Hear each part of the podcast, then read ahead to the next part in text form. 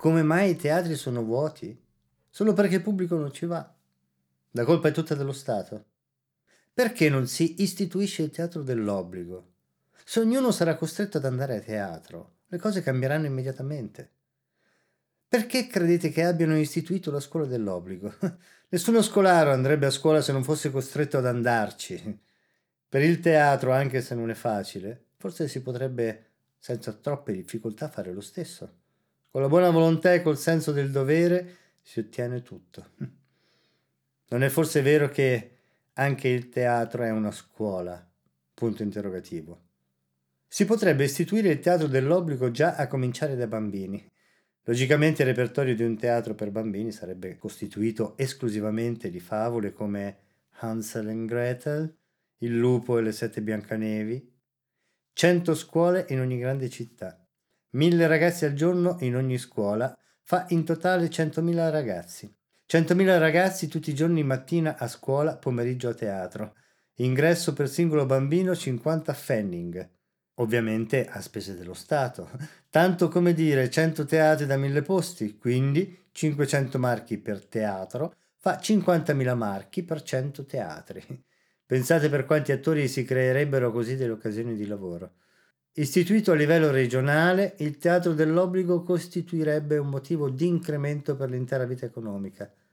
Non è davvero la stessa cosa dire ci vado stasera a teatro oppure Oggi devo andare a teatro.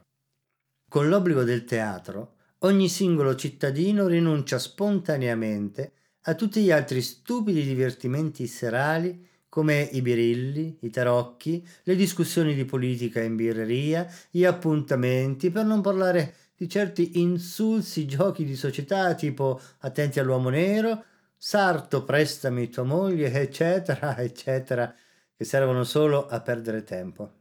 Il cittadino sa che andare a teatro è un suo dovere. Non è più necessario che scelga lo spettacolo tale o tal'altro. Non ha più dubbi del tipo ci vado o non ci vado stasera a vedermi Tristano e Isotta? No, ci deve andare per forza perché è suo dovere. È costretto ad andare a teatro. 365 volte l'anno, che il teatro gli faccia schifo o no. Anche ad uno scolaro fa schifo andare a scuola, ma ci va volentieri perché è suo dovere. Obbligo. Solo con la costrizione oggi si può costringere il pubblico ad andare a teatro. Decenni di buone parole sono serviti a ben poco. Le offerte più allettanti quali platea riscaldata, oppure durante l'intervallo è permesso fumare all'aperto, oppure per studenti e militari, dal generale in giù, metà prezzo. Tutte queste facilitazioni non sono bastate a riempire teatri. La pubblicità, che per un grande teatro assorbe annualmente centinaia di marchi, nel teatro dell'obbligo viene del tutto abolita. Lo stesso vale per i prezzi dei biglietti. I posti non sono più suddivisi in base alle differenze di classe, ma a seconda delle infermità e degli acciacchi degli spettatori. Dalla prima alla quinta fila di platea, sordastri e miopi. Dalla sesta alla decima fila di platea, ipocondriaci e nevrastenici. Decima, quindicesima fila di platea, dermopatici e depressi. Tutti i posti di balconate di galleria sono messi a disposizione degli asmatici e dei gottosi.